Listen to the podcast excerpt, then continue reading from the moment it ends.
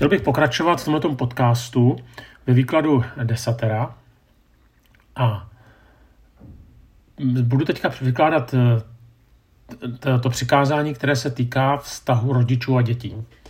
A hnedka přečtu ten text, Exodus 2012. Cti svého otce i matku, abys byl dlouho živ na zemi, kterou ti dává Bůh. A Exodus 21 17, to už není desatero, ale je to v duchu tady toho přikázání. Kdo zlořečí svému otci nebo matce, musí zemřít. Tak tady tohleto přikázání nás vede k úctě k rodičům, ale v obecnějším smyslu i ke starší generaci. A jak mnozí víte, tak eh, vlastně nemám jenom podcasty, ale také píšu blogy. A je to tak tři roky, co jsem napsal blog, který se týkal určité bolesti, která je spojená s výchovou dětí, kdy ta pointa byla, že většina se tím musí projít a sem tam prostě jsou rodiče, kteří mají děti povolné, hodné a těm jsem to upřímně přál, říkal jsem, dobře, se vám daří, ale prostě spíše většina rodičů si prochází určitým martýriem při výchově dětí a není to snadné. A já to zmiňuji, protože normálně lidé moc nereagují a tady se skutečně jaký sesypalo strašně moc reakcí.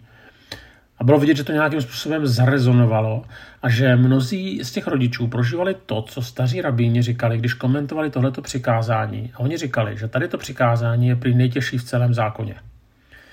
Tak je to zvláštní, čekal bych, že najdou jiná přikázání, která jsou složitější, ale prostě asi věděli o vztahu rodičů a dětí své. A i když se pohybujeme v jiné realitě, než když bylo psáno desatero, tedy sociální realitě, tak přesto víme, že vztah rodiče a děti snadný nebývá. A je to jednak proto, že mezi rodičema a dětma prostě jsou někdy komplikované vztahy, ať se rodiče snaží sebe víc a někdy ať se děti snaží sebe víc. A zároveň to jsou prostě rodiče, které někde, někdy své děti ničí a to hm, chtěně a věřím, že častěji nechtěně. Zase platí to i obráceně. A navíc, a to je velmi důležité, od, no, to bych se chtěl zastavit, i sebelepší rodiče prochází dospíváním dětí, které většinou nebývá snadné. A dokonce psychologové, kteří se zabývají vývojem dětí, říkají, že pokud děti neprojdou určitou vzpourou proti rodičům, tak v jejich vývoji se něco zastavilo a není tam něco zdravé. Přičemž spourou, já nemyslím otevřenou agresi, jako hrubost nebo dokonce nějakou fyzickou agresi, ale prostě to, že děti dojdou do momentu, kdy se proti některým rodičovským hodnotám, věcem, způsobům vymezují. A je to proto, že potřebují najít vlastní cestu. A jinými slovy, a v tom je vlastně paradox i té, tady toho přikázání, na jednu stranu děti mají ctít rodiče a na druhou stranu je zdravý, ve zdravém vývoji nezbytný konflikt. A teďka na tohle bych se chtěl trošku jaksi víc eh, ještě podívat. Eh, jde totiž o to, že časem nebo v, určit, v některých rodinách dojde k tomu, že děti najednou pocitují nechuť anebo minimálně určité otázky nad tím, jak žili jejich rodiče a vůči určitému tradovanému systému hodnot své rodiny. A v tomto přikázání jde o to, že rodiče a v širším měřítku i starší generace tak prostě jsou autority a autorita se má ctít a respektovat. Jenže nejenom v naší době dochází, a ono to bylo i vždycky, bylo to podobné, tak dochází a docházelo k tomu, že rodičovská autorita a autorita starších byla spochybňována. A e, došlo k tomu, že mladí lidé neviděli žádné důvody, proč by měli své rodiče nebo starší generaci slovy Bible uctívat. Já jsem to říkal v minulém čase, ale to se samozřejmě děje i v současnosti. Takže najednou ta mladá generace dojde do situace, kdy si řekne, jako my si chceme jít svojí cestou a to, co nám ti staří předávali, tak není úplně dobré. A teď jak s tím letím pracovat? Člověk si řekne, no to je typický pro 21. století, mnozí říkají o naší době, že prožíváme krizi autorit, tak já bych vám chtěl přečíst jeden citát. Naše mládež miluje přepich, nemá správné chování, neuznává autority a nemá úctu před stářím. Děti odmlouvají rodičům, srkají při jídle a tyranizují své učitele. Tak eh, vypadá to, že se jedná o slova eh, z, z učitelských novin, nebo z nějakého článku, který jsme četli včera, ale vyřkl je Sokrates, který, jak známo, zemřel roku 399. To znamená, tady ta slova byla vyřčena před téměř dvě, dvěma půl tisíci lety. A to, co prožíváme, najednou není nic nového pod sluncem. Potom bychom se mohli zřejmě podepsat i v naší době. Abychom tenhle ten rozpor jakoby pochopili, tak udělám takový malý exkurs do vývojové psychologie. A potom se zase zpátky vrátím do exodu a do toho přikázání. A jde o to, že když mluvíme o mládí, dětství a mládí, tak eh, bych rád uvedl tři období, ve kterých dochází k vymezování se vůči autoritě a vůči rodičům. Jednak je to, jednak je to to období prvního ne, tím budu tedy končit. Ale pak je to období puberty a potom období adolescence, raného mládí. Tak období puberty, tak v tomto období dochází k dramatickým změnám ve vývoji, k hledání vlastní tváře, k takovému prvnímu většímu osamostňování se. A vlastně objevuje se to, čemu se říká v literatuře pubescentní negativismus, který vede takové dětské lásky a náklonosti někdy až k zlobě a místo úcty přichází někdy k pohrdání ve vztahu tedy ke starším, k autoritám. A dospívající velmi kriticky sleduje chování rodičů nebo některých autorit, velmi diskutuje o jejich názorech a až nápadně zastává opačné stanovisko než rodiče anebo než autority. A kritika třeba učitelů, kteří vystupují v roli autority, vlastně jakýchkoliv autorit je tak běžná, že je skoro zbytečné se o ní zmiňovat. Já budu citovat z jedné knížky, která se zabývá vývojovou psychologií a ta říká, každý, komu je přes 40, je pro pubescenta, nezískali jeho sympatie, starý, zkostnatělý, nemožně zaostalý.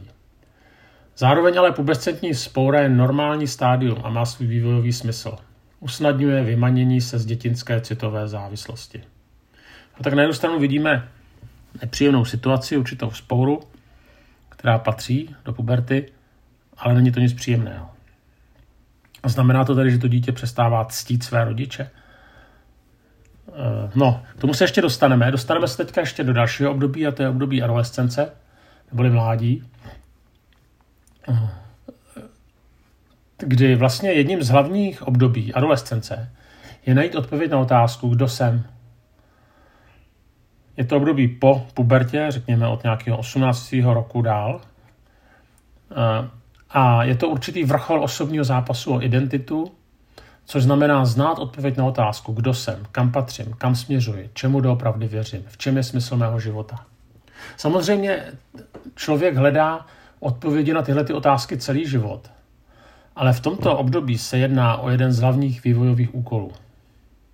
A zároveň úkolem adolescence je emancipovat se, anebo česky tedy osamostatnit se pubertě to ještě nejde. To dítě je závislé na svých rodičích, tady už to jde, většinou odchází ten adolescent na vysokou školu nebo do práce. A kdo si řekl, že adolescent musí opustit bezpečí domova a vydat se vstříc nejistotám cest. Ale zároveň i v tomhle období se mladí vymezují vůči rodičům a vůči autoritám. A to nikoliv proto, že nesnáší, ale protože prostě potřebují najít svoji vlastní cestu. Budu citovat. Tam, kde se dospívajícímu eh, nebo kde se mladému člověku nepodaří uvolnit se z přílišné závislosti na rodičích a přemístit z části své vazby na vrstevníky, dochází k různým obtížím, které si někdy okolí nedovede vysvětlit. Jo, takže tam, tam opravdu to je vývojový úkol, prostě vymanit se ze závislosti na rodičích a přemístit své vazby na, některé vrstevníky. A ještě jeden citát. Jsou samozřejmě adolescenti, kteří nerevolutují, kteří se nebouří. Hodní chlapci a dívky zůstávají k rodičům dětinsky přimknutí a program adolescentního odpoutávání se budou, budou dohánět až po letech, pokud vůbec. Jiní považují za nemožné se s rodiči utkat, protože se bojí, aby rodičům neublížili anebo jiní se bojí reakce rodičů, nebo jim za nějaký střed jejich rodiče ani nestojí. Někteří tímto obdobím prostě projdou bez konfliktu a trápení a přece splní svůj vývojový úkol, začít znova po svém. Ale to, co tady ten autor právě říká, že normální je určitý střed s autoritou a potažmo s rodiči. No a protože možná tenhle ten podcast poslouchají někteří posluchači, kteří mají ještě úplně malinké děti, tak ta první spoura, ta první puberta, jak se tomu někdy říká, tak je někdy okolo třetího roku. Tak toho si všiml už Komenský, když napsal Začínají se při některých hned v batolecím věku, v druhém a třetím věku vášničky zjevovati, kteréž jako mezi kvítím bodláčí za mládí je třeba vyplývati. Myslí se teda vyplejt. Ku příkladu při některém jest své vůle a vzpoura, co sobě chce míti, křikem či jinak se dožaduje. Tak Komenský to krásně eh, ukazuje. On to potom říká, že to je projev tedy hříšné povahy, taky, ale zároveň je známo, že v tomto období prvního vzdoru prostě pozorujeme kořeny k růstu osobnosti, která chce žít podle své individuality a která nechce být loutkou. Takže vlastně i tohleto období je pro nějaký vývoj vlastně zdravé. Ale všechny tyhle ty tři období, které jsem popsal, tak jsou spojeny s konfliktem. Já nechci zabíhat do vývojové psychologie, protože vykládáme uh, desatero, ale zároveň tyhle ty uh, věci považuji za velmi důležité, abychom si tohleto přikázání uvědomili v určitém kontextu. Ty přikázání jsou psány do života, nejsou psány do vzduchoprázdna. A tím kontextem je, že určitý konflikt mezi generacemi, mezi rodiče a děti patří. A není moudré hned každý konflikt vyřešit slovy, ty nectíš své rodiče, ty nectíš stáří. Ale zároveň není moudré toto vyřešit slovy mládí vpřed a stáří vzad. Já už těch starých prostě nevážím. Obojí extrém. Na jednu stranu člověk potřebuje respektovat autoritu, na stranu druhou se proti ní potřebuje někdy vymezit. A důvodem tady toho střetu je, že každý člověk se musí jednou osamostatnit. A kdo tohle to nedokáže, tak si vlastně potom nosí celý život rodiče v sobě, i když už ty rodiče, i když s nima třeba nežije. To znamená, tady to vymezení se, osamostatnění je důležité a rodiče by vlastně měli pomoct dětem v tomhle, ale není to snadné. A tady to někdy nedokáží rodiče přijmout. A proto se bojí vyhodit své dítě z hnízda. Ale zase na, na druhou stranu někdy jsou to dospělé děti, které jsou z hnízda líné odejít, protože mama hotel je mama hotel, anebo z různých důvodů prostě odejít ani nemohou. A tady to přikázání nám ukazuje, že tyhle ty středy, střety patří do života, ale zároveň je třeba je řešit s respektem a v úctě. Tady co znamená ctít rodiče?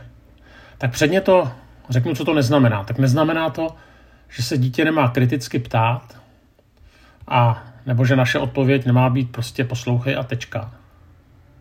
To sloveso vážit si nebo uctívat původně znamenalo být těžký. A od toho potom eh, to znamenalo považovat někoho za těžkého ve smyslu jaksi závažného. Tady to slovo je v protikladu proti náboženskému uctívání, to znamená rodiče ani autority nemají být předmětem náboženského vzývání. Nemají eh, to ani vyžadovat. Ale mají být respektováni, váženi, mimo jiné i proto, co předávají. A ta otázka je, co tedy vlastně rodiče a staří měli předávat. A především to byla vlastně duchovní tradice Izraele vyvoleného lidu. Bychom dneska měli, řekli, měli předávat živou víru.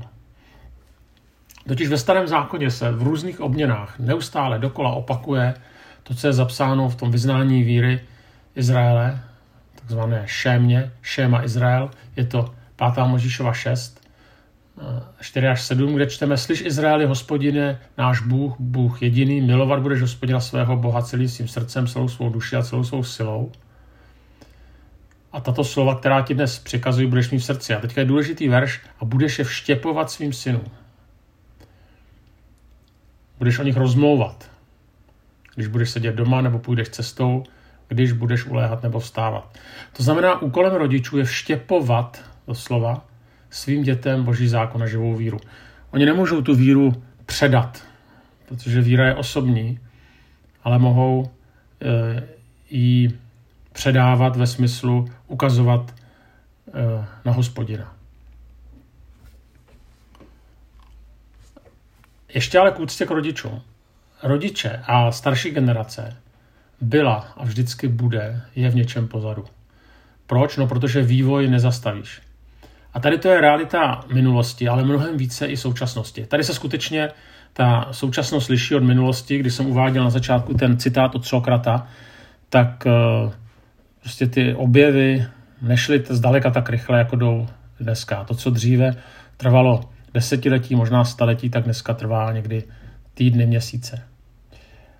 A ten rozdíl je v tom, že současnost těch nových věcí a hlavně nových technologií přináší velmi mnoho a že se současnou dobou ne, neudrží krok nejenom seniori, ale někdy jde jiné generace. A někdy slyšíme povzdech čtyřicátníků, že nerozumí dvacátníkům a dvacátníkům, že nerozumí už náctiletým.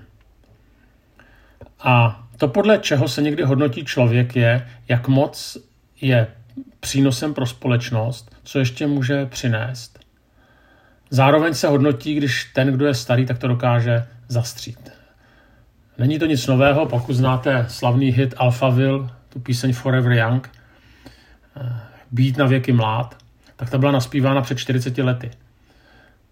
A to přikázání ukazuje, že úcta k druhým, a tady tedy k rodičům a ke starým, tak nemůže být jen především proto, že se staří vyrovnají mladým a že se o to snaží. Že se dokáží vyrovnat v těch nových technologiích a že mají stejně sil jako oni. Ukazuje nám to, že existuje i jiná kvalita než adaptabilita, chytrost, síla a to je moudrost. A to je vlastně něco, co je v tomhle přikázání skryto. Ten, to, co mají staří před, před, přinášet, nejsou nové technologie, ale moudrost. A jedním z těch důvodů, proč je třeba stáří prokazovat úctu a chránit jej, tak právě je, že staří byli nositelé moudrosti. A biblická moudrost je něco, co nevyčtete v knihách, co se nenaučíte, ale co získáváte tím, že žijete s Bohem, že reflektujete svůj život božími zákony. Že jste schopni se poučit ze svých chyb, kterých každý v životě udělal samozřejmě mnoho. Proto tady to přikázání je výzvou nejenom pro mladé, aby uctívali rodiče, ale i pro rodiče a starší generaci. A pro ně je to jako otázka, co vlastně předáváme. Zároveň otec a matka v biblickém smyslu neznamená jenom fyzické rodiče. Otec a matka byli označováni v Bibli i ti, skrze které se děti poprvé setkali s Božím slovem. Proto se slovem otče oslovovali kněží, učitelé a proroci. A teprve skrze naplnění svého duchovního úkolu se tělesní rodiče potom stávali otcem a matkou. To znamená, byli zároveň i těmi, skrze které přicházelo i boží nebo duchovní otcovství a materství. V tomto přikázání ještě jeden zajímavý dovětek. Cti své rodiče, abys byl dlouho živ a obdržel si zemi. Vlastně je to jediné požehnání, nebo jediné přikázání spojené se zaslíbením. Proč? No, protože země a dlouhý život je ve starém zákoně výrazem požehnání. Ta země, která patřila otcům, tak se předávala dětem do dědictví. Ale, je tady jedno ale, tady to se mohlo dít za předpokladu, že rodiče a děti spolu vydrželi. Že ta rodina se nerozvrátila. Potom samozřejmě mohlo přijít i dědictví. To je dodnes. Když se rozvrátí rodina, tak jsou problémy potom s dědictvím. A ukazuje se, že pokud funguje rodina, tak přichází požehnání. A zároveň jeden z největších útoků současné doby se děje právě na rodinu, anebo proti rodině. Ať v podobě různých genderových experimentů, tak v podobě kariéry a e, veliké vytíženosti právě třeba i rodičů, ale i dětí. A nakonec e, vidíme i to, kolik rodin dneska nefunguje. Tak to není normální a člověk si říká, jak je to možné. A já si myslím, že to proto, že ďábel útočí na rodinu. Rodina je místem, kde se může odehrávat ráj na zemi, ale stejně taky peklo na zemi. A to platí i o vztahu rodičů a dětí. Tak ať jste zažili se svými rodiči nebo se svými dětmi cokoliv, tak bych vám chtěl navrhnout na závěr několik věcí. Pokud cítíte nebo víte, že vám rodiče ublížili, tak proste Boha, abyste jim dokázali odpustit. A stejné platí, pokud vám ublížili děti. Proste Boha eh, za odpuštění. Nebo abyste jim dokázali odpustit. Dále, v tomto přikázání se píše o úctě. Tak eh, si položte otázku, jak si se svými dětmi vzájemně projevujete, nebo jak byste si ji chtěli projevovat. Nakonec, co byste chtěli, aby ve vašem vztahu k rodičům a dětem bylo jinak? Tak tolik eh, přikázání o úctě k rodičům. Tak vám přeju, abyste to dokázali realizovat i ve svých životech.